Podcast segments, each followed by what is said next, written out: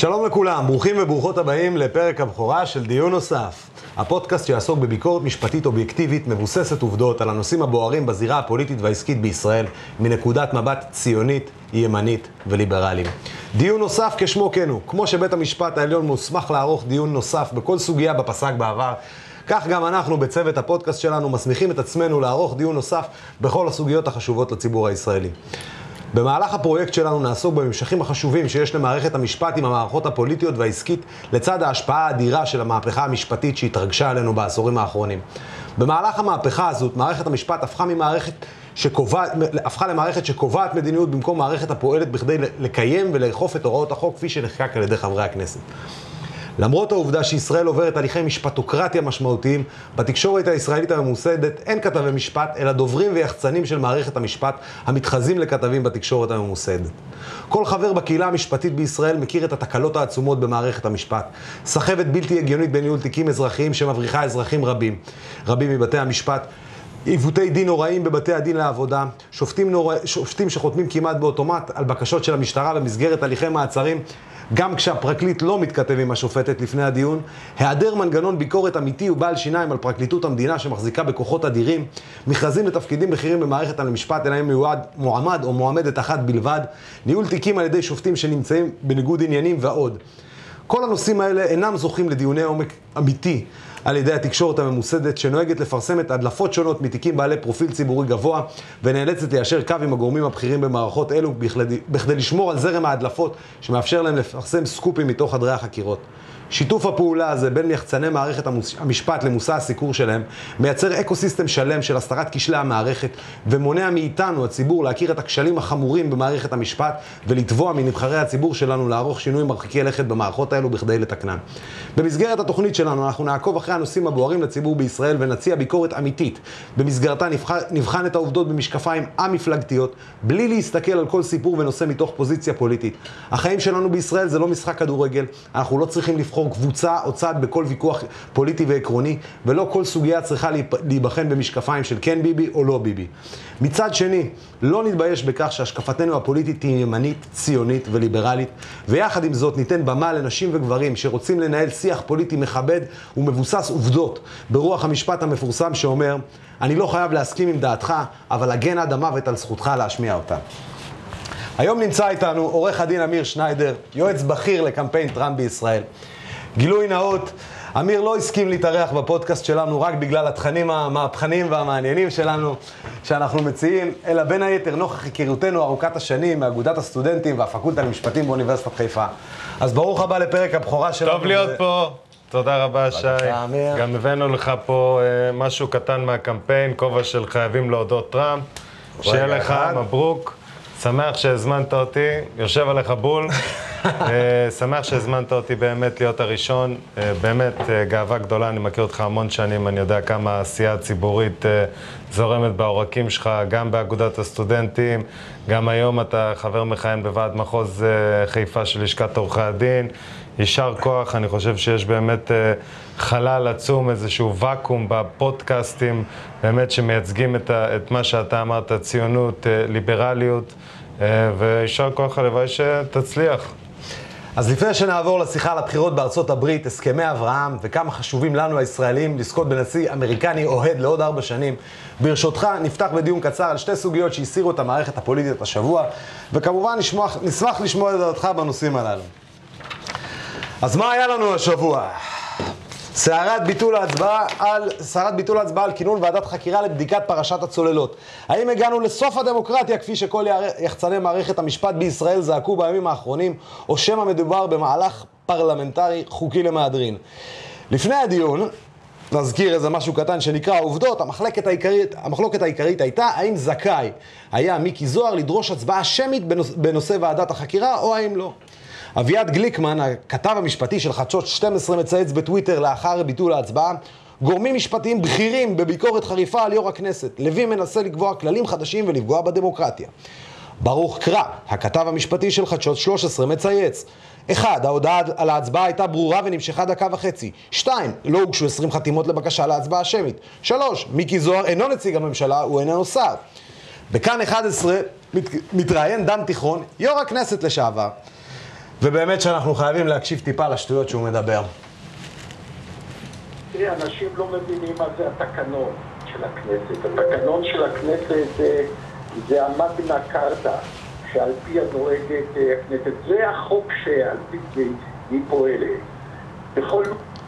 נכון. התקנון של הכנסת הוא המגנה קרתא. חברי הכנסת צריכים לפעול בהתאם להוראות התקנון.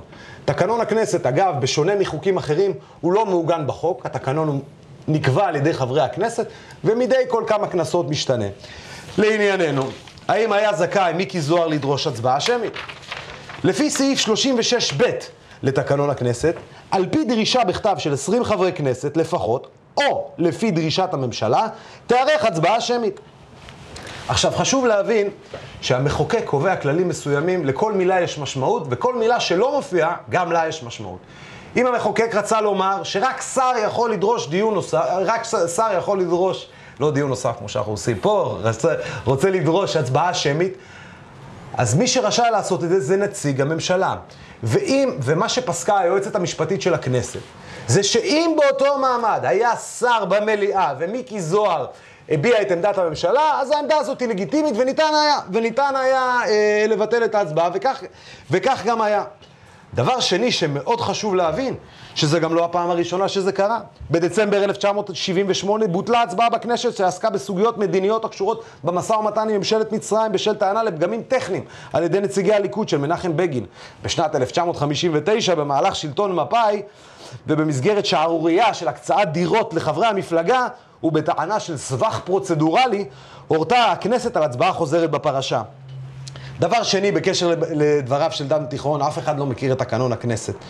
כולנו מכירים את תקנון הכנסת, כולנו יודעים לקרוא את תקנון הכנסת, ועל פי תקנון הכנסת היה רשאי מיקי זוהר לדרוש הצבעה נוספת, וההצבעה שנערכה הייתה הצבעה לא חוקית. בקיצור, בואו נשים לב, בתקנון הכנסת לא כתוב על פי דרישת שר בממשלה, לא כתוב על פי דרישת ראש הממשלה, אלא כתוב על פי דרישת הממשלה. ולכן צדקה היועצת המשפטית של הכנסת, כי ניתן לראות במיקי זוהר, נציג הממשלה, הואיל ובמעמד הבקשה הוא היה, היה נוכח שר במליאה, וניתן היה לראות במיקי זוהר כנציג הממשלה. בקיצור, בולשיט. אני יכול להכניס מילה על זה, שי? כן, ודאי. מילה קצת, אני מכיר את שגית, יועצת המשפטית. דמוקרטיה פה בפודקאסט. היועצת המשפטית, אה, ורק חשוב להבין, שגית כמעט 19 שנים עובדת בייעוץ המשפטי של הכנסת, בוועדות אה, כאלה ואחרות. אין עוררין על המקצועיות שלה, היא לא מינוי פוליטי, היא מינוי מקצועי טהור. אבל פתאום, כשהמינוי המקצועי הטהור הזה אומר משהו לא נכון, אז אומרים שזה בגלל שהיא ממלאת מקום, או אומרים שהיא עושה דברו של מישהו, אבל ב-19 שנים, יש לך פה, היא התחילה, בכלל היא הייתה עוזרת למשנה ליועץ הממשלי, ממשלתי, ייעוץ וחקיקה, ומ-2001 היא עבדה בוועדת הכספים של הכנסת, הוועדה הכי חשובה בכנסת. בן אדם, אישה כמעט שתי עשורים, עורכת דין מהמעלה הראשונה, ולפתע פתאום הדעתה היא, היא לא, היא נאכפת עליה ממישהו אחר.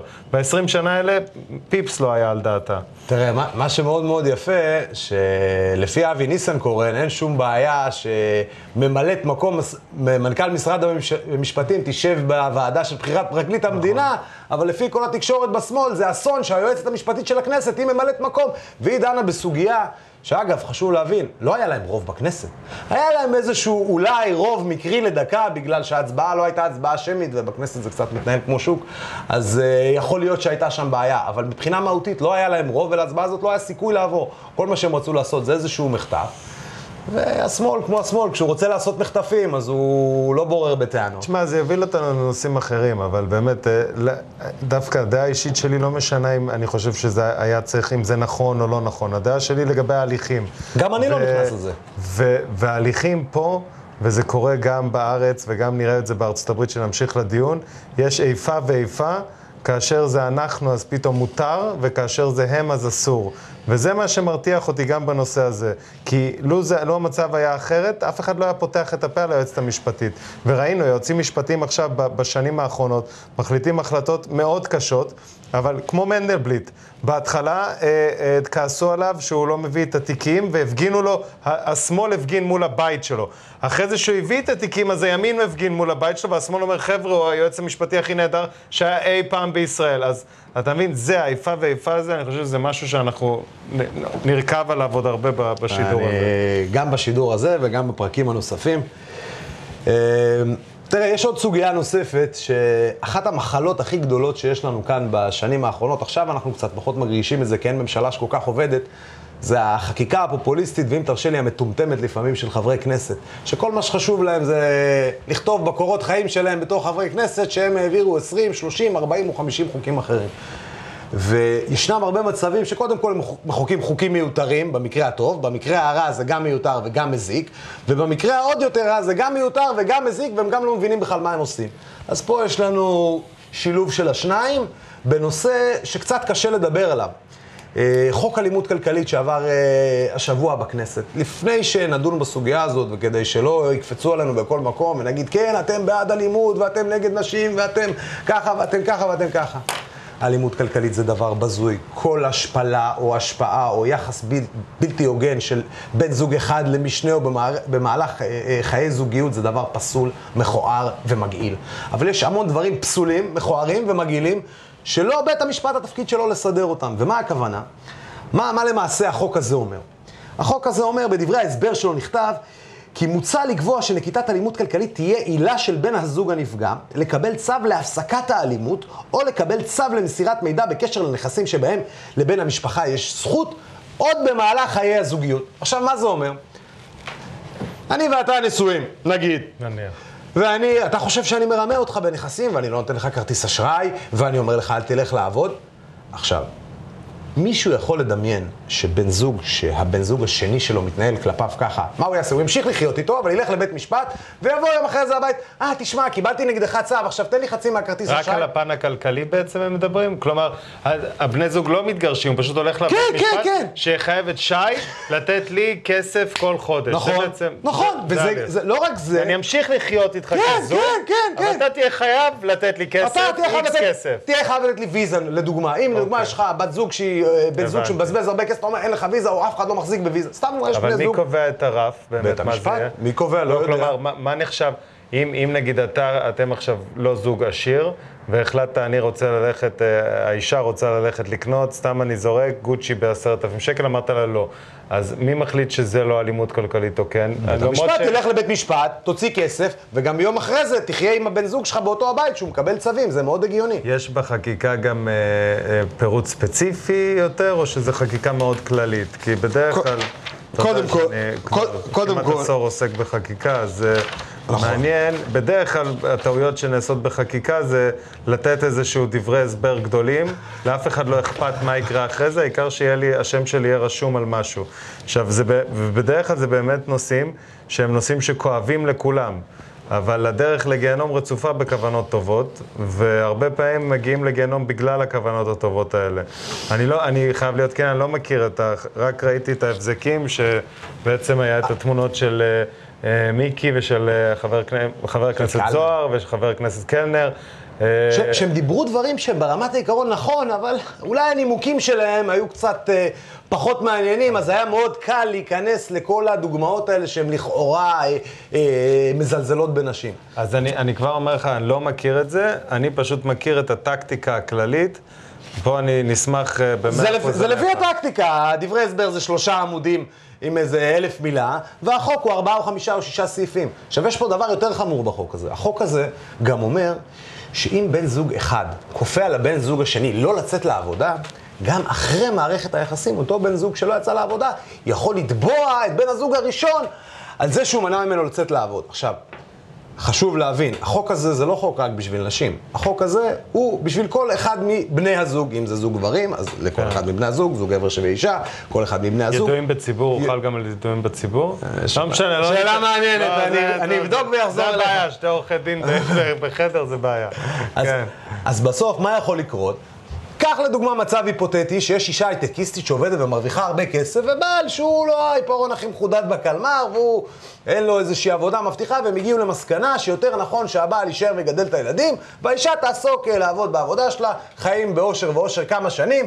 אחרי כמה שנים האישה מחליטה שלא מתאים לה יותר אה, אה, להיות עם הגבר, פגשה בחור בן 22, חתיך ויפה בעבודה, והיא רוצה לעבור ולגור איתו, זה בסדר גמור, זכותה. עכשיו, מה יעשה הבעל הפגוע? הבעל הפגוע, הבעל הפגוע ילך לבית משפט ויגיד, אשתי הפעילה עליי טרור פסיכולוגי כדי שאני לא אלך לעבוד. אני חמש-שש שנים לא עבדתי, יכלתי להרוויח ככה וככה, להרביץ תביעה של שתיים, שלוש מיליון שקל, רק בשביל אה, לסבך פה את העניינים. הבנתי. עכשיו, לא, אין לזה התייחסות. איזה... לא, ממש, זה, החוק הזה מסמיך את אותו בעל לעשות את זה. אישה, שום אישה במדינה הזאת לא תסבול מפחות אלימות כלכלית בעקבות החוק הזה. החוק הזה, כל מה שהוא יעשה, זה רק ייתן עוד כלים משפטיים לזוגות שהם גם ככה נמצאים באיזשהו הליך מאוד מאוד קשה ועוד, הליך מורכב. ויושבת קרן ברק ובאה ואומרת, זה יציל את הנשים בישראל, וכל מי שמדבר נגד החוק הזה... אבל הם אמורים להמשיך להיות נשואים, כן, כן. אחרי שבעצם הלכו לבית משפט וחייבו. עד חצי. שנה, כן, עד חצי שנה אפשר לקבל צו ואפשר לחדש אותו כל חצי, כן, כן, כל המטרה פה, הרי מה הקטע, למה זה חוק מיותר? בגלל שחוק יחסי ממון נותן בדיוק את אותן סנקציות. אם אני החלטתי להיפרד מבן הזוג או בת הזוג שלי ולגור בדירה אחרת, או אפילו לגור באותה דירה, אבל להפסיק את המערכת השיתוף בינינו, הייתי מפסיק אותה מכוח חוק יחסי ממון, מגיש תביעה לבית המשפט לענייני משפחה, ומקבל צווים שיש לי 50% בכל הזכויות, שרשאי לעשות ככה, רשאי לעשות אחרת. אבל במהלך חיי הנישואים, שום בית משפט לא יכול להגיד מה, כמה כסף אתה תבזבז, כמה כסף אני אבזבז. אם בני זוג לא מסוגלים להגיע להחלטה על איך מחלקים את uh, ההוצאות שבבית, הם לא צריכים להיות נשואים, ובטוח שבית משפט לא יפתור להם את הבעיה הזאת. ואני לא מצליח להבין איך התקשורת הממוסדת, אף אחד לא מנהל שום דיון ענייני, שום דיון עקרוני, לאן החופק הזה יוביל, לאן, מה, מה הוא יגרום. סתם, פופוליזם. אנחנו באים לעזור לנשים, אנחנו באים לעזור לאוכלוסיות משלחות, יאללה, קדימה, נעשה עוד איזה חוק, וקרן ברק תוכל להגיד בבחירות הבאות שהיא קידמה את מעמד, הניש... את מעמד האישה. עוד פעם, מיותר. ועכשיו אה, נעבור לשיחה שלנו, לנושא שלשמו הוזמנת. אתה תהיה הראשון שפותח איתנו מסורת אה, אה, קצרה, מסורת ארוכה של אה, הרמת לחיים. בכל פרק נשתדל לשתות בקבוק שונה של וויסקי, ונגיד עליו איזה משהו מחוכם.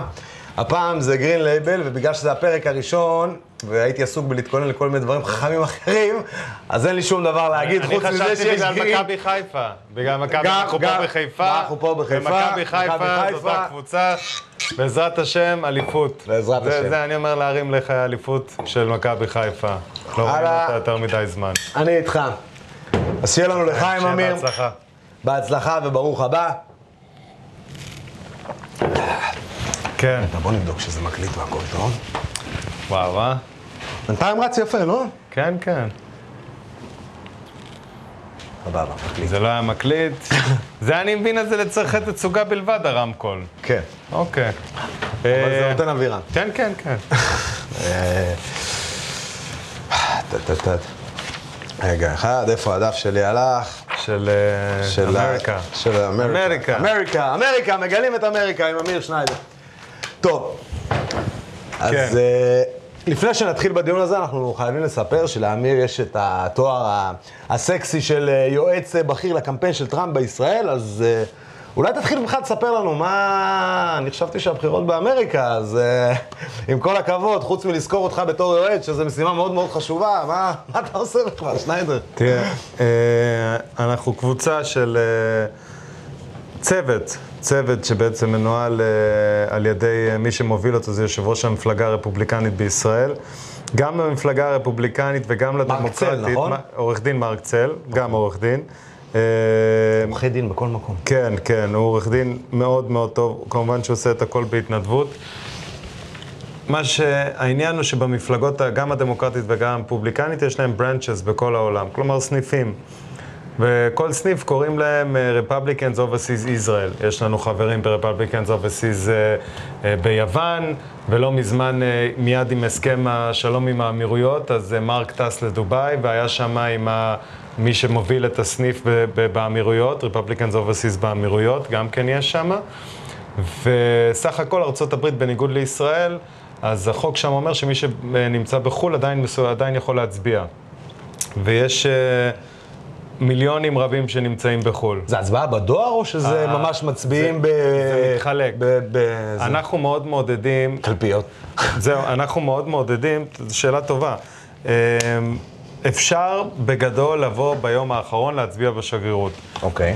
אנחנו לא ממליצים על זה, כי, ה... כי מהניסיון שלך גם, בזיכרון, אם אתה תנסה לזכור, אז אתה תראה שעד היום אף פעם לא היית בבחירות בארצות הברית, וראית ששלושה שבועות אחרי זה הוכרע. עכשיו, זה בערך מתי שיגיע הפתק שהצבעת בשגרירות. אז... אז...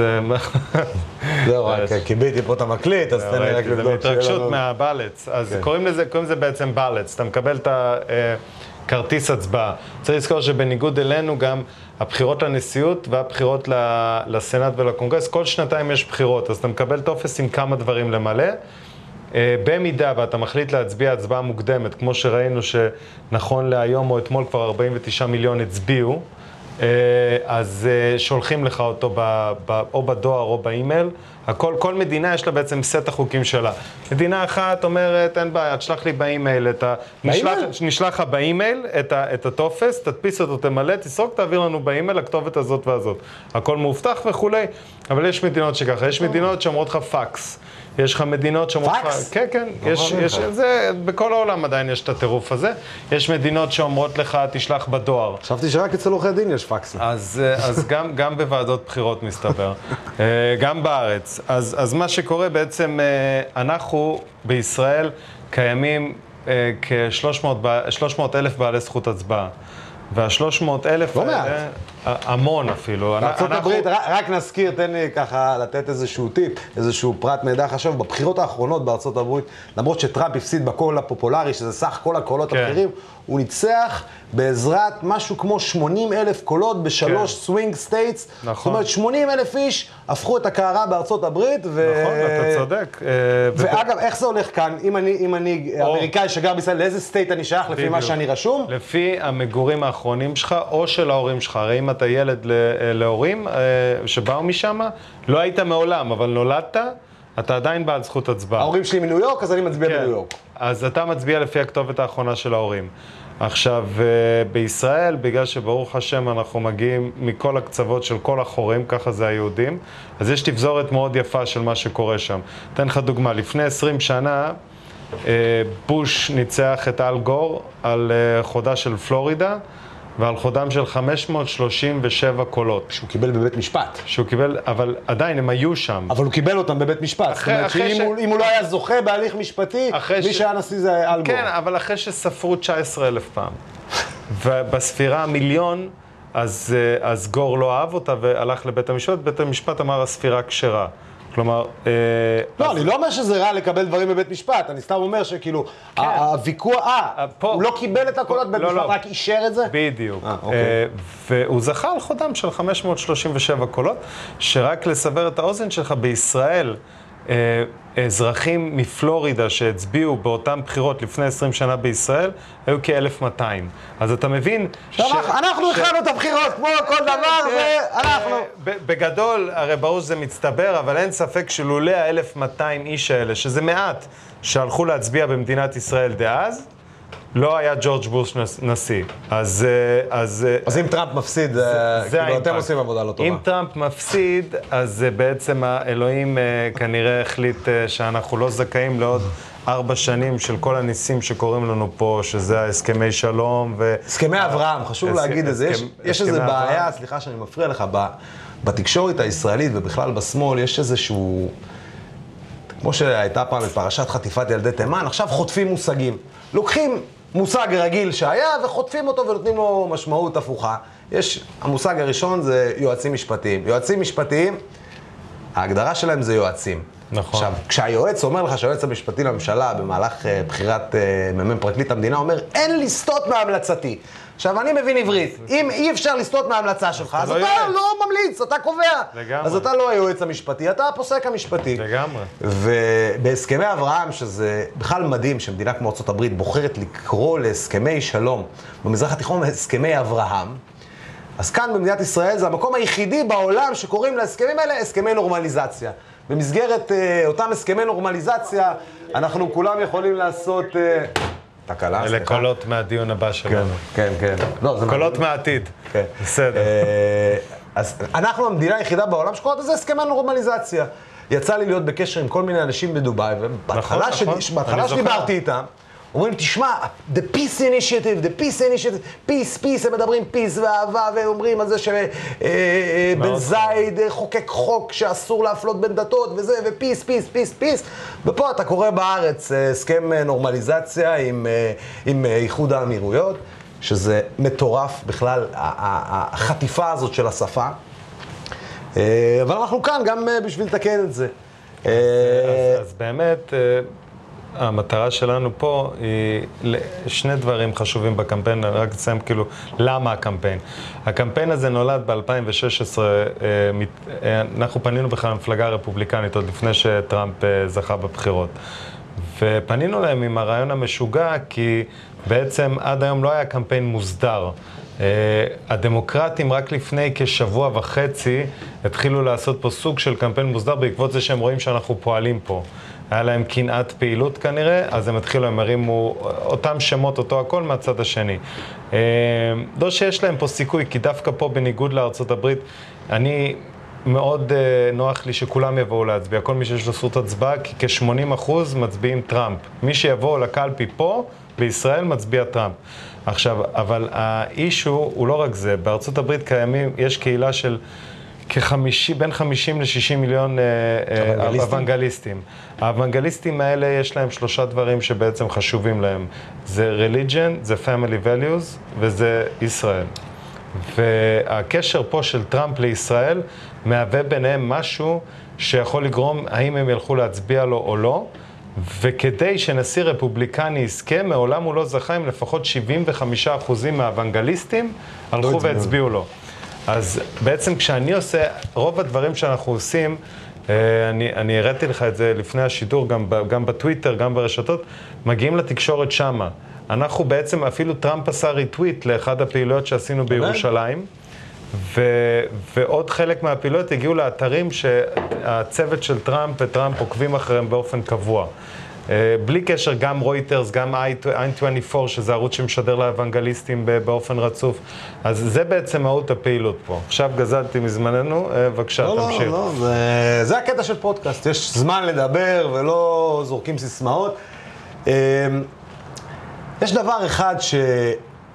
שאני חושב שהייתה איזושהי מטמורפוזה מהבחירות אה, הקודמות לבחירות הנוכחיות. אני זוכר שבסיבוב הראשון, אני לא רוצה להגיד שאני הייתי הראשון שזיהה, כי לא הייתי הראשון שזיהה, אבל כבר כשטראמפ התחיל להתמודד, אני אישית מאוד מאוד אהבתי את זה. מאוד אהבתי שבן אדם שהוא לא פוליטיקאי, מגיע לזירה הסופר politically correct בארצות הברית, ולמעשה... סופר, סופר, אתה צודק, סופר over politically correct, זה נכון. ברמה של, של, של, של שינויי המציאות, מרוב שזה politically correct, זה כבר, כבר לא מתייחסים למציאות, לאותה מציאות, ובא בן אדם ואומר, אני אגיד את הדברים כמו שהם, אני לא פוליטיקאי רגיל, הגיע הזמן לשנות את השיטה, הגיע הזמן לעשות דברים מאוד מאוד רציניים. אה, אה, ואני מאוד מאוד אהבתי את המועמדות שלו, ואני יכול להגיד לך שלפני ארבע שנים, לא יכלתי להסתובב בשום מקום ולהגיד שאני מצביע לטראמפ. לא יכלתי לשבת בשום דיון עם אנשים שהם נכון. כאילו אנשים אה, נורמליים, רציניים, נורמליים. או מכובדים, או לא יודע איך שתקרא לזה, ולהגיד היית מצביע, היית אומר אתה מצביע לטראמפ, הוא מסתכל לך, אתה גזען. אתה, אתה גזען, ואתה ככה, אתה לא והוא ככה, משכיל. והוא ככה, ומזלזלים בו, והוא בור, והוא אידיוט, והוא מטומטם. עכשיו, זו טענה שאני שומע בתקשורת הישראלית כל הזמן, כל הזמן. שהוא מטומטם, שהוא בור, שהוא לא מבין כלום, שהוא כל היום מצייץ נכון. בטוויטר. עכשיו, חשוב להגיד, הבן אדם הוא מיליארדר, הוא עושה עסקים משנות ה-80, עלה, ירד, נפל, הצליח, אבל אין מחלוקת שהוא נמצא על הגלגל הכלכלי בארצות הברית 30 שנה, שולט בתקשורת, שולט במדיה, עושה, אה, מוכר את השם טראמפ למעשה כבר 20 שנה לפני שבכלל הוא, הוא, הוא מועמד לנשיאות. נכון. הבן אדם גאון תקשורתי, אני חושב שהוא היה נשוי לשתיים או שלוש מלכות יופי, כמה אנשים היו. לפחות שלוש, לדעתי. אישה יפה יש לו, עבודה טובה יש לו, כמה גרושים בכיס יש לו, מטומטם הוא לא יכול להיות. היא- הוא לא יכול להיות, הוא אולי גס רוח, הוא אולי לא נכון, politically correct, נכון. הוא גם אולי בצבע קצת כתום, כמו שאוהבים לצחוק עליו, אבל- אבל בסוף הוא לא מטומטם, הוא לא מטומטם. הוא לא מפגר, ומה שהוא עשה בארבע שנים האחרונות, בייחוד בכל מה שקשור לישראל, זה פשוט טירוף. אתה צודק. אם אנחנו משווים את הימים של ברק אובמה, ש... אה, אה, ש... שפשוט לא ביבי נעשה נסע. לקונגרס ונאם נאום נגד נשיא ארצות הברית. נכון. הוא פשוט נסע לקונגרס ונלחם בנשיא נכון. ארצות הברית, ועכשיו אנחנו מקבלים נשיא שבא ואומר לפלסטינאים, חברים, זאת התוכנית, אתם רוצים, אתם מוזמנים, אתם לא רוצים, גם בסדר, אנחנו התחלנו. ושגרירות בירושלים בירושלים, ו... הכרה ברמת הכרה הגולן. הכרה ברמת הגולן, והסכם אה, אה, שלום עם איחוד האמירויות, עם בחריין ועם סודאן, ואני מהמר על זה שסעודיה תיכנס עוד לפני הבחירות לכל החגיגה הזאת, בעזרת השם. או איזה מדינה אחת יותר רצינית, כי נראה לי שהוא רוצה ללכת על קוואדרופל. כי טראמפ אוהב... אה, אה, אוהב עסקאות גדולות. אוהב עסקאות גדולות. ואתה יודע מה, מה, מה בעצם, אם אנחנו כבר נכנסים לזה, מה באמת חורה לי, אה, וגם הייתי אצל לוסי אריץ', לוסי אריץ' בדמוקרט TV לפני כמה ימים עם יושב ראש המפלגה הדמוקרטית. והיא בעצם אמרה כנגדי, למרות ש... אין ספק שהדיון הזה, אה, ניצחתי אותה, אבל, אבל רק עצם המחשבה, הקו מחשבה של הדמוקרטים, שהיא אומרת לי, טראמפ לא אוהב את ישראל, טראמפ הכל אינטרסים. עכשיו, כן... מה אכפת לי? כן, מה, לא, בוא, בוא נגיד, מה אכפת לי? לא, אני אתן לך מעבר לזה. כן, בפוליטיקה ובקשרים בינלאומיים, הכל אינטרסים. מעולה. כשאתה בא מהפן העסקי... הבת שלו קצת יהודייה גם, וקושנר כן, גם יהודי. אבל אני מוריד את זה. כשאתה בא מהפן העסקי, אנשים לא עושים עסקים כי הם חברים. You want to make a deal. הם עושים עסקים מתוך אינטרס משותף. אתה יודע מה, הרבה פעמים גם ההסכמים הכי חזקים הם... בוא, אני אתן לך דוגמה, אנחנו בלשכת עורכי הדין, בסדר? יש לנו פוליטיקה פנימית. אני עושה אה, ביחד שיתופי פעולה עם אנשים, כי האינטרס שלהם דומה. הם לא אוהבים אותי. אני לא, אולי לא אוהב גם אותם. אבל אינטרס זה דבר הרבה יותר חזק מאהבה. ולכן, כשאנשים אומרים, זה, אה, טראמפ לא עושה את זה כי הוא אוהב זה כאינטרס, זה לא משנה, אז העובדה היא שהאינטרס שלו הוא ישראל, ומבחינתי זה אפילו יותר חזק. שלא יאהבו את ישראל, שיהיה להם אינטרס בישראל, זה הדבר הכי חזק שיש היום בעולם, ולכן בעצם אה, אה, כשטוענים אה, שההסכם... מה זה משנה? יש לי שאלה, מה זה בעצם משנה למה הוא עושה את זה? זה... יש איזושהי בעיה בתקשורת שכל הזמן אז מנסים אז להתעסק הדמוקרטים... ברגשות אז, ובמחשבות. אז, העובדות, מה קורה לא, בפועל? מה אתה עושה? אני אגיד לך למה זה משנה. זה משנה למי שכואב לו, שבא בן אדם ועושה. כי כשמי שלא כואב לו, הוא לא מחפש. מי שלא... אתה גם חייב לשתות, אחר כך אני אצא אלכוהוליסט בפודקאסט. כן, מי שלא כואב לו, מי שלא כואב לו לא מחפש את הדברים הרעים בהסכם שלום היסטורי שלא קרה עשרות שנים. ופה כואב. ואז כשכואב אתה מנסה לחשוב על מה. אז אתה אומר, זה לא כי הוא אוהב אתכם, זה מאינטרס. זה לא הסכם שלום, זה נורמליזציה. אבל חבר'ה, שמונה שנים אובמה ישב על הכיסא שלו, העולם מידרדר למדרון, לא המדרון אחורי, הידרדר למדרון האחורי-אחורי. רוסיה, סין וציר הרשע התחזקו בצורה משמעותית כי אובמה רצה להיות אמריקאי ייצוגי שמדבר politically correct, שזה ה opposite של טראמפ. עכשיו, ברגע... וקיבל הסכם שלום בלי לעשות הסכם שלום. וקיבל פרס נובל לשלום בלי לעשות הסכם שלום אחד. אני מדבר, אני מדבר איתם, עם הדמוקרטים, ואני אומר, חבר'ה, הבן אדם עשה, נכון להיום, נכון לעכשיו, אם אני מחשיב את סודאן, זה מדובר על סודאן, בחריין, האמירויות, וכן, סרביה ו... בסרביה וקוסבו, אה, לפי דעתי זה היה. כן, כן, קוסובו. שנכון, אולי זה לא קשור לישראל, אבל אתה יודע מה, זה הסכם שלא קשור לישראל. והבן אדם דחף להם שהם יהיו מחויבים להקים שגרירות בירושלים, בישראל, בהסכם שלא קשור לישראל. אני חושב אז... שגם לפי הוידאו הזה... ולפי הוידאו שראינו, הוא, דחף, הוא דחף להם את זה בצורה עסקית כזאת יפה, שהם בכלל לא הבינו שזה שם. אבל זה רק מראה, קודם כל, שהוא חושב עלינו אפילו בהסכמים שלא קשורים לישראל, שהוא עשה ארבעה הסכמי שלום, ארבעה הסכמי שלום במקומות ש...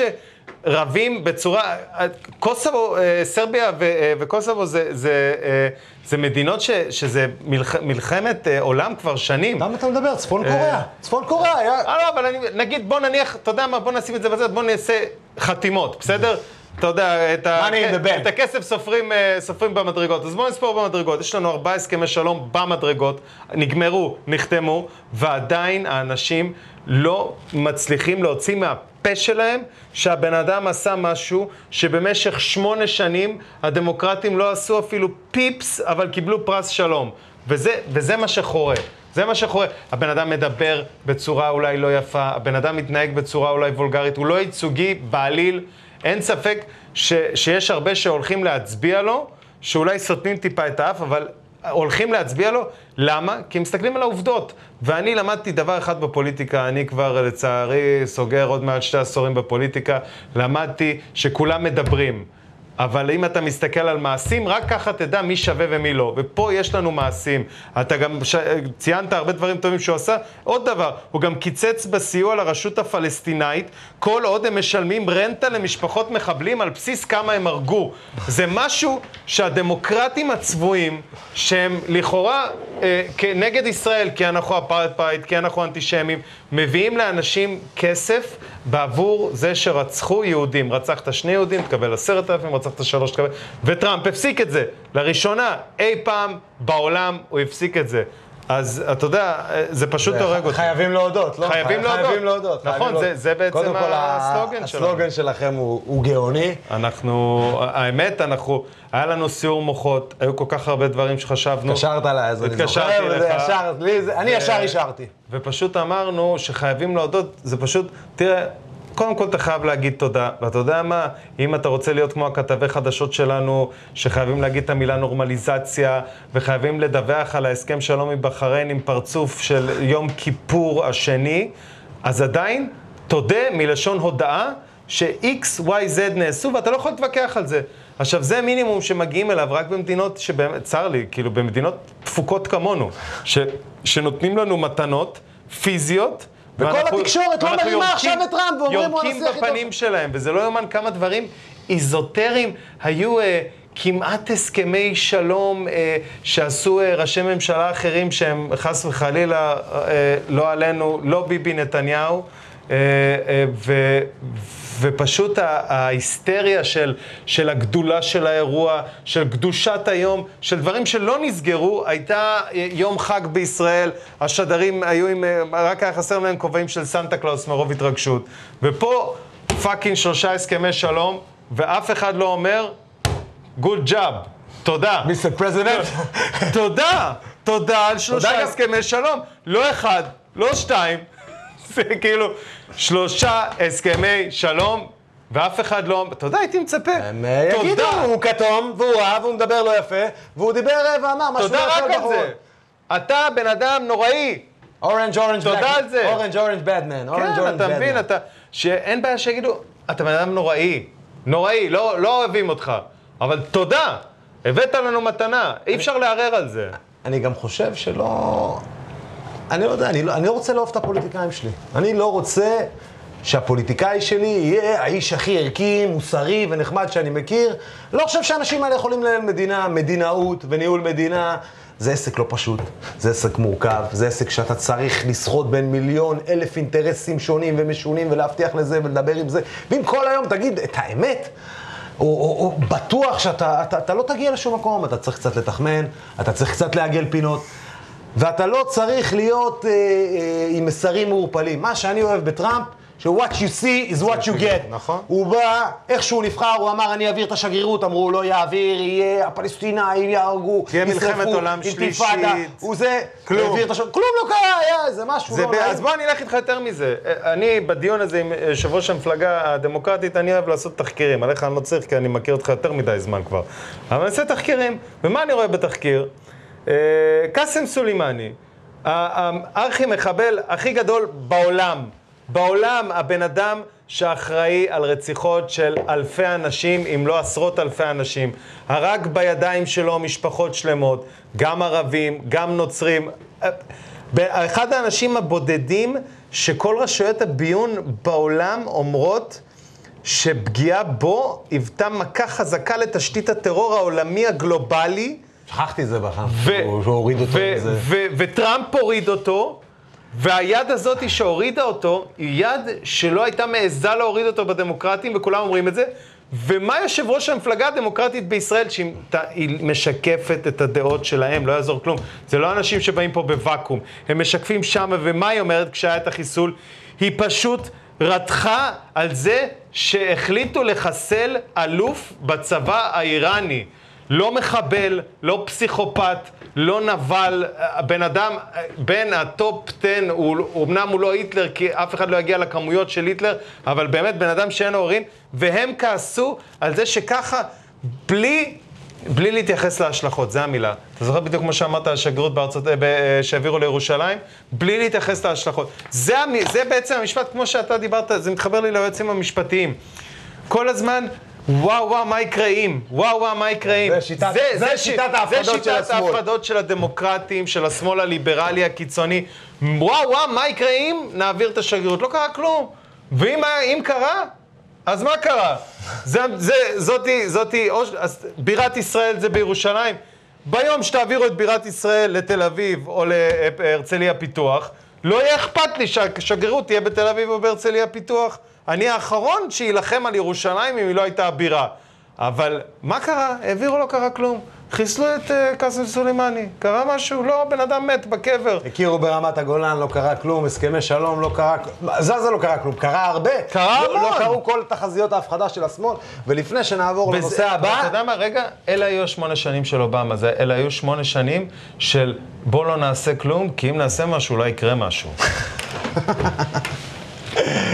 תראה, יש דבר אחד שאנחנו היום אה, מצלמים כאן אה, ביום שבת, יומיים אחרי... במוצאי מוצאי- שבת. מוצאי שבת. לא בשבת, חשוב מאוד, ואני מוכן לעבור פוליגרף, לא בשבת, התעקשנו על זה. נכון, כן, נכון, תמשיך. נכון, שניידר רצה לבוא לפני שבת, ו...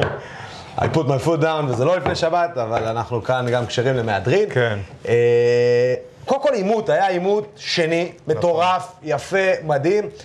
אה, כמה מילים, קודם כל, הלוואי שבישראל הייתה את התרבות הזאת של עימות. אני חושב שכל מועמד שרוצה להיות ראש ממשלה בישראל, צריך לבוא שעה, שעה וחצי, לבוא מול המועמד השני, לדבר, להגיד מה שהם עושים. ואני חייב להגיד שהפעם, זו הייתה הפעם הראשונה שצפיתי ממש מההתחלה ואת כל כן. הדברים של ה-debate committee, יש שם כן. איזו ועדה בלתי תלויה שבלעה בשמאלנים שם, אה, בלתי תלויה, והם מסבירים מה קורה, ו- והם אומרים לאנשים, שמסתבר שאומרים את זה בכל אה, בכל עימות, אומרים לאנשים, תהיו בשקט ואל תוציאו הגו, אל תמחאו כפיים, אל תדברו, בדרך כלל זה גם מול אלפי אנשים. כי זה הזמן הכי חשוב בדמוקרטיה שלנו, שבה הנשיא, נכון. המועמד לנשיא, מציג את העמדה שלו ואנחנו רוצים לשמוע אותה. אז אה, אם יש, אז קודם כל, זה רעיון שאנחנו צריכים לייבא אותו לישראל במהירות, וכל מעמד, אני רוצה לשמוע אותם מדברים. עכשיו, אני רוצה לשמוע אותם מדברים, כדי שגם, אתה יודע, שנראה את החזון כולנו, ושלא יוכלו לעשות לנו פרסה מאחורה, אבל בסדר, לא באינטרס של ביבי. לא, אבל בדיוק, בדיוק. לא באינטרס של ביבי, אז יודע לא עושים, אתה יודע. לא, תראה, גם...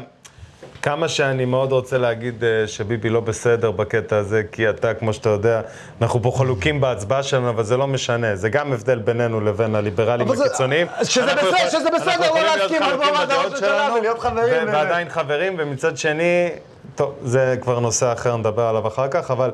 אבל בגלל צורת שיטת הממשל שלנו, שהיא מרובת מפלגות, אז בעצם אין, בצורת הממשל האמריקאית יש לך שני אנשים בסופו של יום, רפובליקני ודמוקרטי, ואחד מהם יהיה נשיא בטוח. אף פעם לא היה שזה בעצם, אתה יודע, נכון שיכול להיות 40-60 או משהו כזה, אבל אחד מהם יהיה נשיא. אבל אבל זה לא, אבל זה אף פעם לא מתוך חמישה, אמיר, זה תמיד כן. מישהו נגד מישהו. אבל. אצלנו אני לא רואה... כן. בבחירות הקודמות גנץ נגד ביבי, אפשר- כן, אפשר להגיע לאיזה משהו.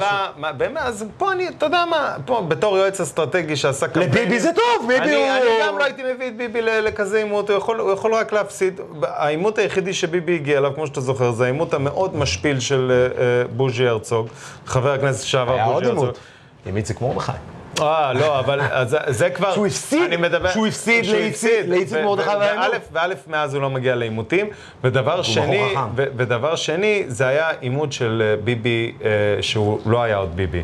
יש הרי שתי ביבים. בוא, ביבי זה- 2.0, ביבי, ביבי של אחרי 2009 זה ביבי אחר לגמרי ממה שהיה אז.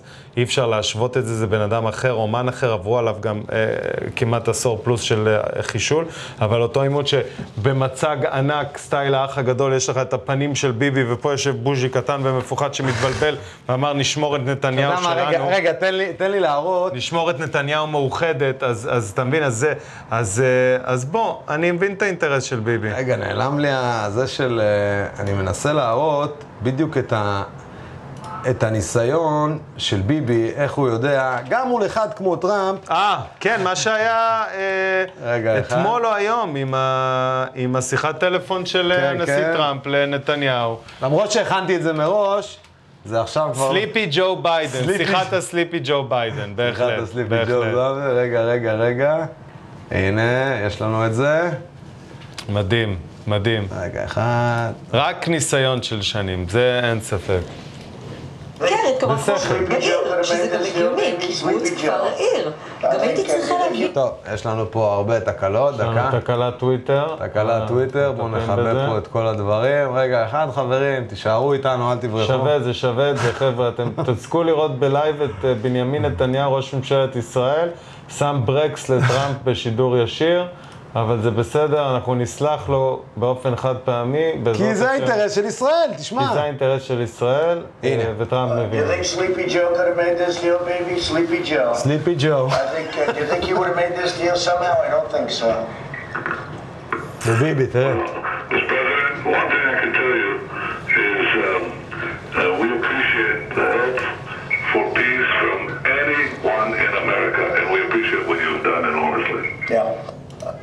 עכשיו, מה, מה, מה אנחנו שומעים פה?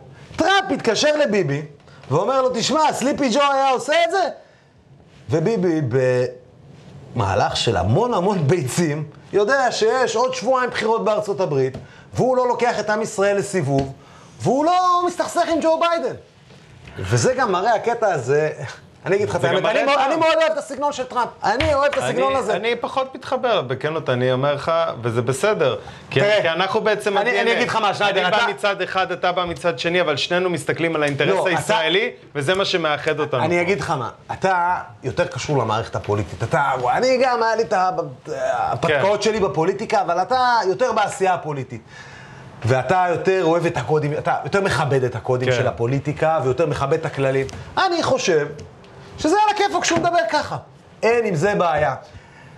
ביבי צריך להיות חכם ולא ליפול למלכודת שלו. טראמפ רוצה לבוא ולהגיד לאנשים, תראו, אף אחד לא היה עושה את זה. Sleepy ג'ו לא היה עושה את זה. והוא מדבר... ג'ו, על... אבל- אבל ביבי, ביבי, אם הוא טיפש, אז הוא אומר לו, לא, Sleepy ג'ו לא היה עושה את זה, אבל ביבי חכם. ביבי לא... ביבי אמר, יצא, יצא מזה יפה. שנינו עורכי דין, למרות, ביבי- למרות ביבי ש- היה יכול למרות שאני הייתי. מפרגן לטראמפ. לא, הייתי- אני- הייתי אומר לו, תשמע, Mister President, אני חייב להגיד שאתה הנשיא הכי גדול.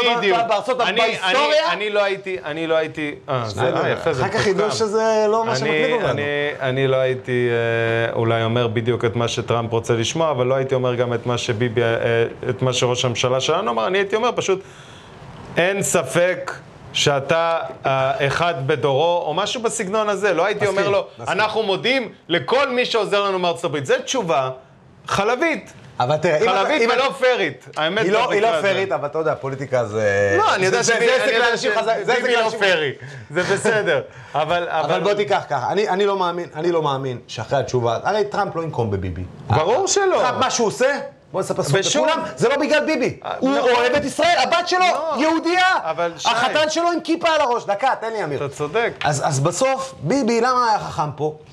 אולי במערכת היחסים האישיים כן. איתו יצא קצת נקניק, אבל ברמה הלאומית, מצ... אם ביידן נבחר, ביבי אומר לו, תראה מה הוא עשה לי, הביא כתבים, הביא אנשים, ואני לא זרמתי איתו.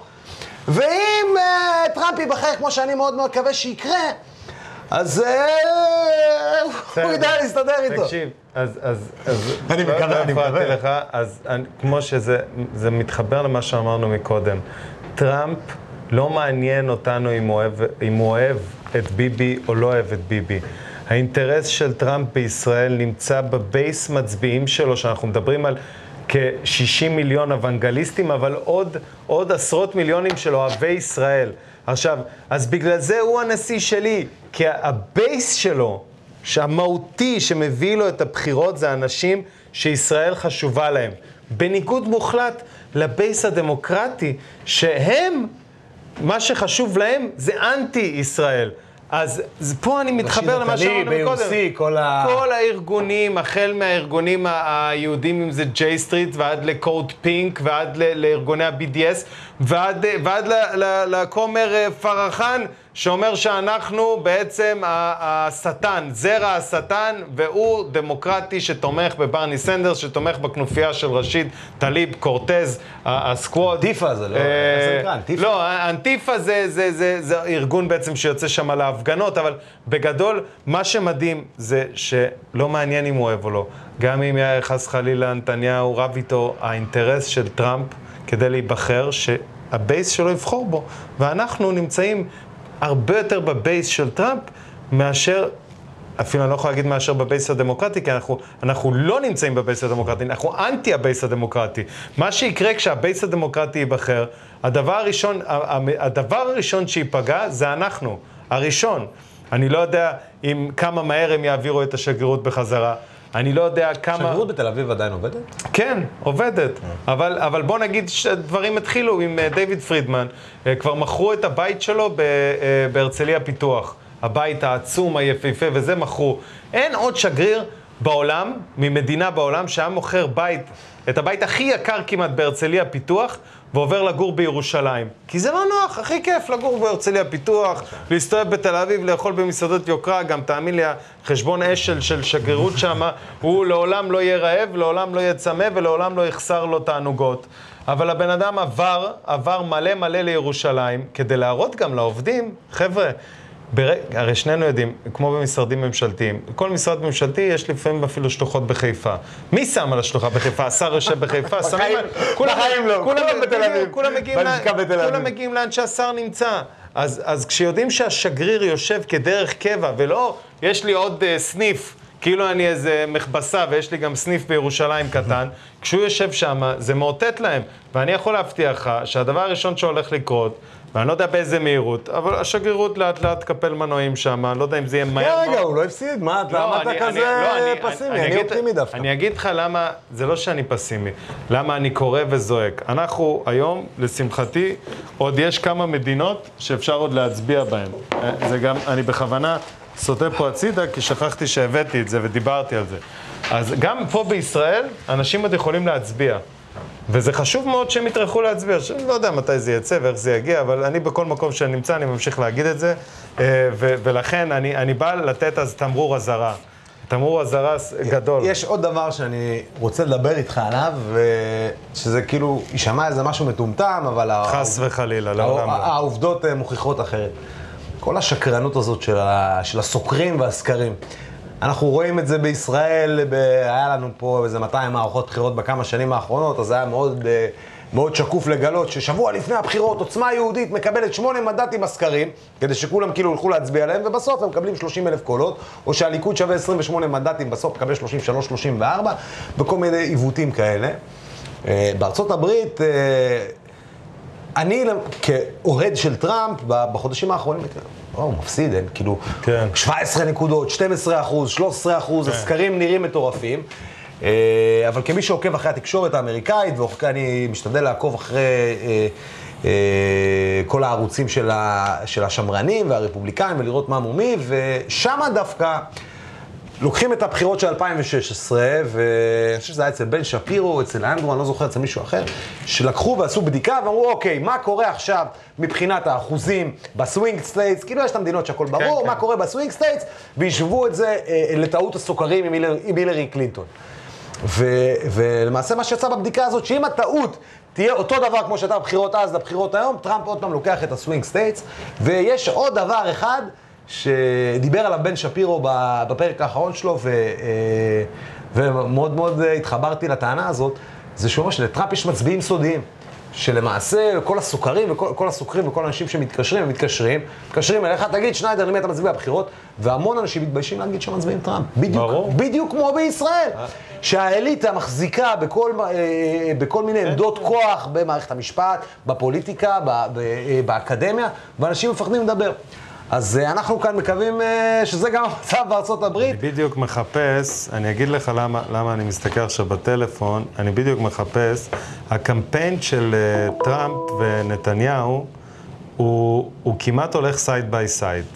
אם תזכור, הקמפיין של טראמפ היה אחרי הקודם של נתניהו.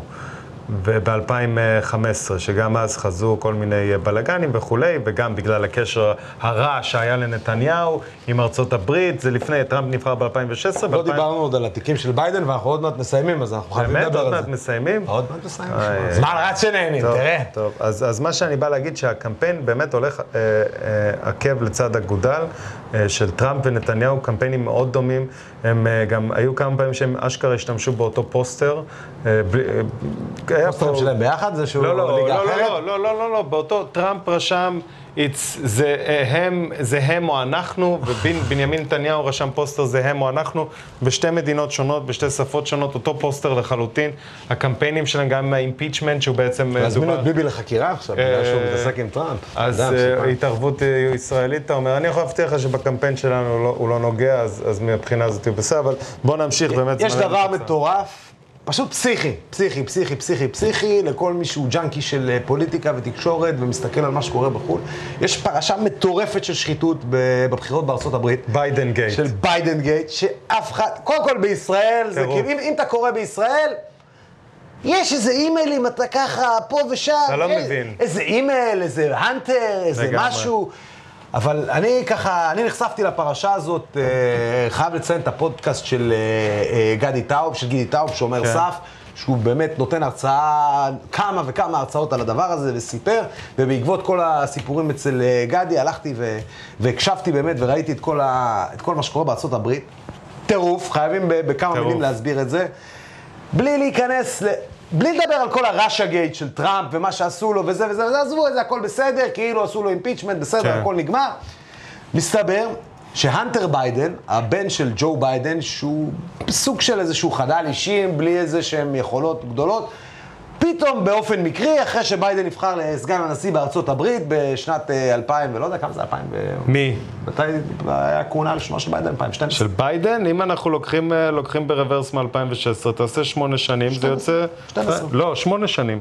2016 זה 2008. 2008. אז מתישהו בסביבות 2010-2011, הבן של אה, ביידן, הנטר ביידן, התחיל לעבוד בבוריסימה, שזה איזושהי חברת גז אוקראינית, וקיבל 183 אלף דולר בחודש לשבת ב board. עכשיו הוא גר בארצות הברית, כן. יושב בדירקטוריון של איזו חברת גז באוקראינה, במקרה. ביידן הוא שליח ארצות הברית לאוקראינה, והוא התראיין סגן הנשיא גם של ארה"ב, בוא לא נשכח. עזוב, לא, יותר מטורף מזה, הוא התראיין אצל, לא יודע איפה, והוא אמר להם, כן. אמרתי להם שאם הם לא מפטרים את התובע הזה, ויקטור זלנסקי, שרודף אחרי אנשים מבוריסימה, אני לא נותן להם מיליון דולר. וסאנה בביץ', נחשו מה, אמרתי להם שהם לא מקבלים מיליארד דולר, אז הם פיטרו את ויקטור זלנסקי.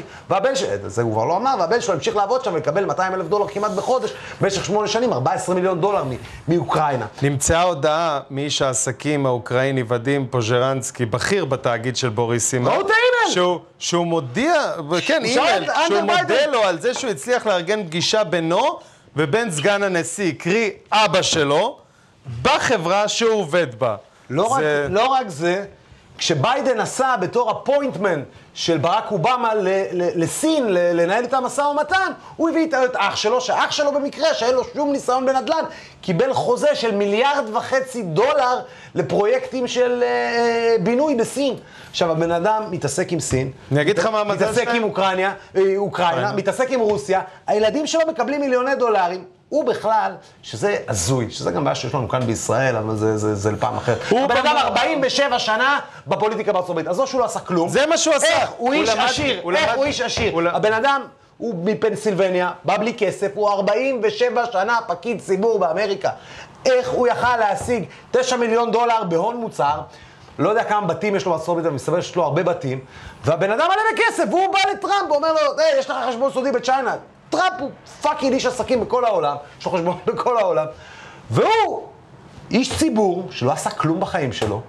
יש לו תשע מיליון דולר ומיליוני בתים, והבן שלו עם אה, אה, עשרות מיליוני דולרים מרוסיה, אוקראינה, סין וכל מה שזה לא יכול להיות, ואנשים מתעלמים מכל הדבר הזה. אם ביידן, אתה מבין שאת הנשיא אה, טראמפ ניסו לעשות לו impeachment בדיוק בגלל דברים דומים. לא, בגלל שהוא עלה על זה, זה גם, אני, שוב אה. פעם, זה, אני אתן לך לדבר על ה impeachment, אבל חשוב להבין שה impeachment התחיל, מתי התחיל ה impeachment של טראמפ? איכשהו טראמפ, טראמפ לפני איזה שנה גילה שביידן מקבל 200 אלף דולר בחודש, שיש אימייל שאומר מ, אה, לג'ו ביידן, אה, אה, תראה איך אתה יכול לעזור לנו עם אבא שלך, סגן הנשיא. וטראמפ בא ואמר לנשיא של אוקראינה, בואו, תראו, יש לכם פה שחיתות עם הבוריסימה הזאת, ביידן זה, תעשו משהו. ואז הדמוקרטים בארצות הברית עשו לטראמפ impeachment ומשפט הדחה, על זה שהוא מנסה לשכנע את האוקראינים להגיד איזה משהו על ג'ו ביידן, שג'ו ביידן בכלל הבן שלו לקח 200 אלף דולר בחודש מבוריסימה. זה מטורף, הוא מטורף. בצד הנכון של המפה הפוליטית. לולא הוא היה בטעות בטעות, זה במקרה. הדו-פרצופיות של השמאל, שדיברנו. עליה לפני זה. אתה מבין? ומה- אז בוא, בוא נעשה עוד משהו. אני נמצא, יש הרבה קבוצות ב, אה, בפייסבוק, כולל המדריך לטרמפיסט, שזה קבוצה של טל שניידר, שהיא כתבת, שמתמחה ב... מאזין, אה, לא מעט, אבל זה- יש שאני, שם שאני 100% מאזין, שאני. מאזין לה לא מעט. אבל העמוד פייסבוק הזה שנרשמתי עליו, באמת, כי אני אה, בכיר בקמפיין של טראמפ, ורציתי ללמוד. אתה לא לומד ממנו כלום. זה קבוצה של אנשים שכל מה שהם עושים, הם רק מטנפים על מי שמעז להגיד משהו או להעלות משהו שקשור לטראמפ. לא לומד מה אתה... זה, האמת, בינינו, לא נעים לי, אבל אם היא תשמע את זה ותגיע לתפוצה רחבה מספיק, בושה. צריכה פשוט לסגור את זה, זה לא, לא הגיוני. זה מקום שאמור לתת פידבק על מה קורה, לא דף אה, אה, אה, אוהדים ותומכים של נשיא כזה או אחר, לא משנה אם זה טראמפ או לא משנה אם זה ביידן. וכל פעם שמישהו מעלה, אה, חברי אה, אה, מ- אה, מהכרישים, אה, דוברונסקי, העלה שם פוסט שמדבר על כל העניין של הגרעין. פשוט העלה פוסט. הוא לא, הוא לא העלה אה, טראמפ המלך, ו- וזה מה שהם מעלים שם. ביידן התותח, ביידן המלך, לא לומדים. הוא העלה פוסט. התגובות הנוראיות שמקבלים, בואנה חבר'ה, לא מקבלים את הדעה האחד של השני, הכל טוב ויפה, מקפלים וממשיכים, תכבדו את הבן- את בני אדם, וזה לא קורה. תראה, מה אה, מה שלי הכי מפריע בהמון- בהמון מהסוגיות הזה, זה ב- בהמון... סליפי ג'ו, סליפי ג'ו. מה שלי מפריע בכל ההתנהלות של השמאל, וזה כמו בארצות הברית, אותו דבר בישראל. לי לא אכפת אם אתה עכשיו מצביע לחדש. נכון. לא, אם אתה חבר שלי ואתה מחליט שאתה נכון, מצביע לאיימן נכון. עודה, שהוא המלך, איימן עודה, הוא ככה צריך לעשות. אתה יכול להיות חבר שלי, אני יכול לשתות לך בירה, אני יכול לבלות איתך, אני יכול לעשות איתך הכל. תצביע לך, אני אתווכח איתך, אני אולי אגיד שהדעות שלך מטומטמות. אני- בטוח תגיד. אולי אני גם אגיד לך שאתה מטומטם, שאנחנו ביחד בחדר. אבל מה אכפת לי למי אתה מצביע? אנחנו לא- בשמאל ההצבעה הופכת להיות מי שאתה. אתה מצביע לימין, אז אתה ביביסט, אתה עכשיו מצביע בוא אני אגיד לך יותר. מזה, הליברלים, הוא יש לו עסקים גדולים בארצות הברית. אה, כולל אה, רשת מאוד גדולה? של, כן, לאורן, אה, כולל רשת מאוד גדולה של אה, חומוסיות. הבן אדם באמת טהור. איך הוא לא מתבייש? יש לו- כאילו, איך הוא לא מפחד בוא לבוא ולהגיד? יש לו פרויקטים גם התנדבותיים שהוא עושה במאות אלפים ומיליונים. באמת, בן אדם בא, בא רק, מ, רק מטוב. במקרה הוא מחליט להצביע, לטראמפ, יש לו גם זכות הצבעה. ההחלטה שלו להצביע לטראמפ גרמה לזה שאנשים פשוט, אני אומר לך, זה, סלח לי, פח זבל של אנשים, שלחו לו הודעות, אנחנו לא נאכל אצלך יותר, אנחנו לא נקנה ממך יותר. עכשיו, תקשיב, שנינו יודעים מה זה להתלהם ולא, הבן אדם הוא לא, הוא מעולם, מחייב, מעולם בחייו לא התלהם, הוא לא יכול להתלהם, הוא לא מכיר את המילה להתלהם, אני מכיר אותו, הוא לא, הוא לא יודע מה זה להתלהם. אם אני אגיד לו תתלהם, הוא ישאל אותי, מה זאת אומרת, שניידר? אז אה, אתה מבין שפשוט... פשוט פסלו אותו. עכשיו, מה זה ליברל, גם בקונוטציה, מה זה ליברל? ליברל זה בן אדם שאמור לקבל את כולם. כן, אני ומה שקורה פה, הליברלים לא מקבלים אף אחד אם הוא לא ליברל. רפובליקני, בוא, אהלן וסהלן, בוא תאכל אצלי. אני, בוא אני, חושב, אצלי, אני בוא- חושב שבכלל ההגדרה הזאת, היא לא נכונה. של ליברלים, היא לא נכונה. כמו בישראל, כשאני חשבתי על הפודקאסט הזה, ואמרתי לה, "אה, איך אני אגדיר את למה הפודקאסט הזה? פתחת? שמרן, נכון. לא, לא, אבל חשבתי על ההגדרה, על הפתיחה, איך אני אגדיר את עצמי שמרן? אני לא שמרן. נכון. אני לא שמרן, אני ימני, אני ליברל. נכון. אני מאמין, אני באופן אישי מאמין בזכויות אה, הומואים, בזכויות שכל בן אדם, אני מאמין שכל בן אדם צריכות להיות לו את כל הזכויות של כולם. יש מגבלות כאלה ואחרות, עסוק בזה בפודקאסטים אחרים, אבל אני לא חושב שצריך אה, אה, לתת יחס שונה לבני האדם, לא בגלל הצבע שלהם, לא בגלל נטייה מינית, לא בגלל העדפה מינית, לא בגלל שום דבר. אבל איכשהו, התקשורת ניכסה את כל הדברים האלה לשמאל. השמאל הוא השמאל הנאור, הוא מקבל את כולם. אם אתה והימין ימני- הם פשיסטים, הם גזענים. אתה שונא גאים, אם אתה ימני... ואתה גם שונא ערבים, אני גם לא אתה שונא שונא. ערבים. אה, אם אתה ימני, אתה כנראה אוהב אה, רק אה, חברות שהורסות את הסביבה ולא אכפת לך מהסביבה. נכון. אם אתה ימני, אתה בן אדם רע. ו- ועוד פעם, אחר כך לא מבינים, הניכוס באמת של השמאל היום, אם אתה שמאלני, אתה בוגד וכולי. אם אתה שמאלני, אתה מוסרי. לא, אבל, זה נותן להם לא, את כל אבל, ה- אבל אז בעצם בא הצד השני, וכלומר, ברגע שהוא ראה את ההקצנה הזאת, אז אמר, אוקיי, חבר'ה, אז גם אנחנו נצא להקצנה. ההקצנות של המשוגעים משני הצדדים, הם מלבים אחד את השני. אנחנו נקלעים באמצע, בסוף אתה מוצא את עצמך בפוזיציה שאין לך ברירה. אתה חייב להחליט, אבל זה מבאס. כי... אתה לא חייב להחליט, אנחנו לא בקבוצת כדורגל. אתה יכול לבקר את טראמפ על מה שהוא עושה, ויכול לבקר, אני מבקר, אני הצבעתי לביבי. פעמיים, פעמיים מתוך שלוש בבחירות האחרונות. אני מבקר אותו על המון דברים שהוא עשה, אני חושב שהוא לא בסדר בקורונה. אני חושב שהוא מתנהל בצורה נוראית בכל מה שקשור למערכת המשפט. אני חושב שיש דברים מזעזעים שקורים פה בכל ההתנהלות של הפנים, ויש לו דברים שהוא גם בסדר בהם. לא הכל זה פוזיציה, אני יכול להגיד שהוא בסדר, שהוא לא בסדר. אה, אה, ולא הכל... בוא, בקבוצות וואטסאפ שלנו יש לנו ראשי ערים וסגני ראשי ערים מכל אזור הצפון והמרכז. אנחנו לא מסכימים אה, בדעות הפוליטיות נכון. רוב רובנו, אבל אנחנו חברים ואנחנו מכבדים אחד את השני, וצר לי שזה לא קורה ככה גם בחברה, אבל מה שאני מרגיש, באמת, כמו בעמודים האלה, זה שה-so called ליברלים אה, פשוט אה, נהיו סותמי פיות מקצועיים, שאין לך זכות בכלל לדבר. אה, אם אתה טראמפ, אני, אני בכלל אין לי מה לדבר איתך, אתה פשיסט, אתה גזען, אתה... בוא, בוא, חבר, התבלבלת, אני לא מכיר אותך בכלל. מה, מאיפה הגעת לזה? אבל זה, אלה הפוסטים שיש שם. אז קודם כל, אם שניידר תראה את זה, אני גם שניידר, אז תשומת ליבה. אבל בלי קשר... לא, לא, לא. מניח ששנינו לונדינים. אשכנזים. גם לונדינים. אה, וזהו. ומה עוד, איזה עוד נושאים? כי יש לנו, ברוך השם. אני חושב שסיכמנו את הכל, די הגענו למגבלה שלנו מבחינת הזמן שאנחנו מייעדים הערב. אבל קודם כל, אמיר... אה, אז אתה יודע מה, רק עוד דבר קטן כן, אחד כן, שחשוב כן. לי.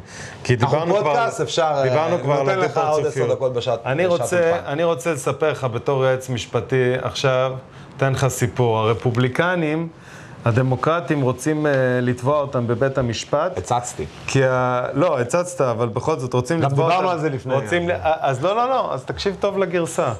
הרפובליקנים תורמים 16 מיליון במדינת פלורידה שהיא swing states, כדי לשלם חובות וקנסות של אנשים, כדי שהם יוכלו להצביע כי בארצות הברית, לרפובליקנים. מי שלא יודע, בארצות הברית, מי שיש לו חוב כספי או איזשהו קנס, לא יכול להצביע מסוימת, לא יכול בבחירות. להצביע, שזה הדמוקרטיה הכי גדולה אז- בעולם. אז בא מולטי, גם-. מולטי מיליארדר אה, רפובליקני ואמר, בוא, אני רוצה לזכות בבחירות, אני רוצה שטראמפ... רפובליקני עשה את זה? רגע, אני רוצה לזכות בבחירות, אני רוצה שטראמפ יזכה בבחירות, ובעצם אה, החליט לתת 16 מיליון אה, אה, לטובת אה, מחיקת החובות האלה של העבריינים, שזה convicted felons, אה, ואף אחד לא עשה מזה כלום, בחיים כרגיל. נשמע לך הגיוני? רפובליקני רגע, זה לא נשמע לך דמוקרטי? הגיוני? נשמע לך הגיוני? לא. אז אני אגיד לך למה לא עושים עם זה כלום. כי זה באמת דמוקרטי, ומדובר על, אה, ומדובר על בלומברג, שהוא מיליארדר. שגם רץ בבח- שגם רץ בבחירות. ב- שגם רץ בבחירות. קיבל אבל. אבל, אבל חבר'ה, אם הוא היה רפובליקני, הוא היה בכלא כבר, אבל מייקל בלומברג גייס 16 מיליון כדי לשלם לעבריינים שעדיין יש להם, convicted felons, שעדיין יש להם שלא קנסות, שילמו את החובות שלא של- שילמו את החובות והקנסות שלהם, כדי שהם יוכלו להצביע. עכשיו תגידו לי, תגיד לי אתה, עזוב את האתם, תגיד לי אתה, אם אני עכשיו מוחק לך את כל החובות, אתה לא חייב לי? זה לא שוחד בחירות? אם עכשיו שי פניני חייב 20 אלף, אני אומר לו, שי, כפרה עליך, אני מוחק לך את ה-20 אלף, תצביע מה שבא לך. אני, דרך אגב, ביבי. אתה תצביע ביבי, מה, מה זה? זה, זה שוחד בחירות פר אקסלנס, כלום. בישראל פעם פיפס הייתה... לא שמענו. בשנות ה-90 הייתה בעיה שכל מי שהצביע למפלגות דתיות היו מחכים כל מיני קמעות נכון, וברכות מהרבנים, וחוקקו פה חוק. חוק איסור קמעות ומתנות, באמת לא התכוננו לזה כזה, אבל חוק איסור קמעות ומתנות, והיום אסור לך לתת אה, איזושהי ברכה, אני לא, אסור לך לתת לך איזושהי ברכה, נכון, נכון. כתנאי להצבעה בבחירות, עדיין, כי זה עד- אולי יגרום לך להצביע למישהו אחר, אז אצלנו בישראל אסור לקבל ברכה, ושם אפשר לשלם לך את החוב, ואף אחד לא מדבר, ופה כולם אפשר, ביידן ביידן. אפשר בגלל שאתה דמוקרט. היועץ המשפטי של מדינת פלורידה בוחן את זה.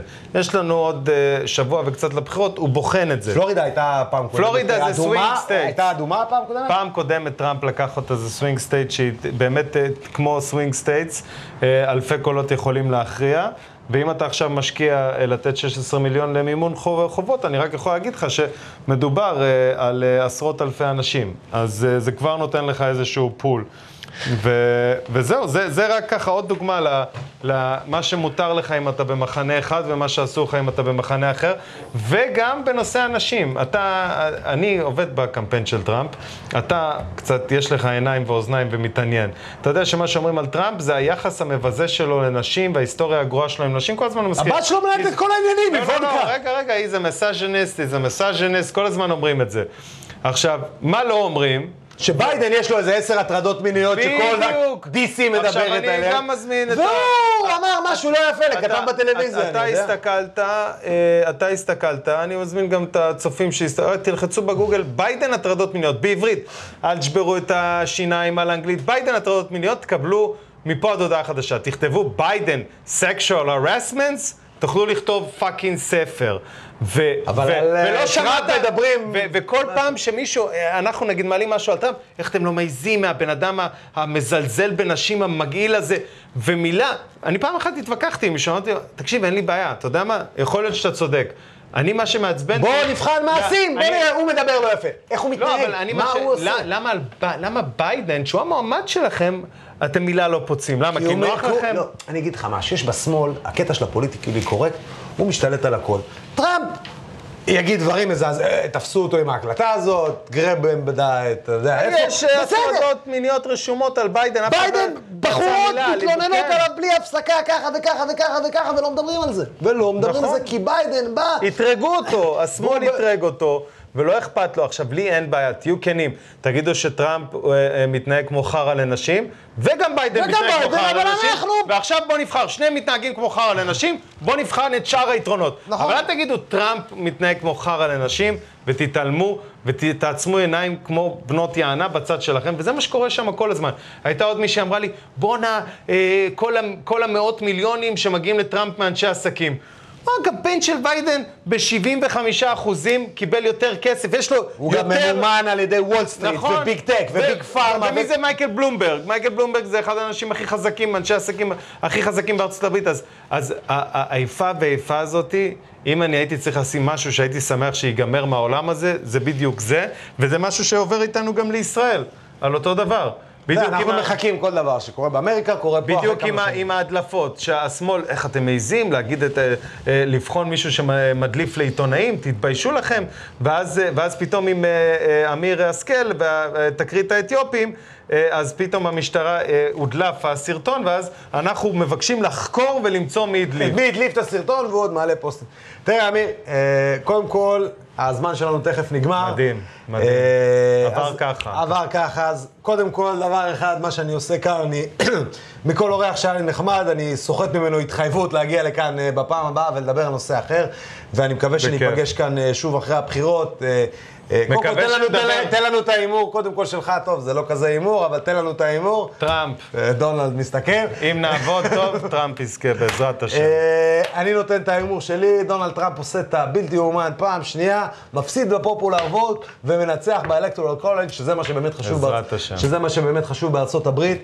אה, אני מקווה שתהיה איתנו כאן פעם נוספת, ואני מודה לך על זה שהצטרפת לנו לפרק הראשון של דיון נוסף.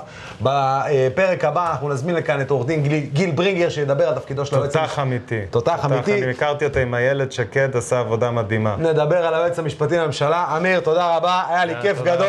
אה, היינו צריכים לעשות ככה, בוא נעשה גם ככה, כי בוא נעשה. ככה, ו- רגע, רגע, שתיתי יותר ממך, אז אני צריך לעשות כזה. פעם ראשונה, אה, ו- ובוא נרים לחיים, שזה יהיה אחד מיני רבות של תוכניות מוצלחות. תודה רבה, אמיר. בכיף. בואנה, היה כיף, שניידר, לא? כן, מה זה, אחי, שעה ורבע.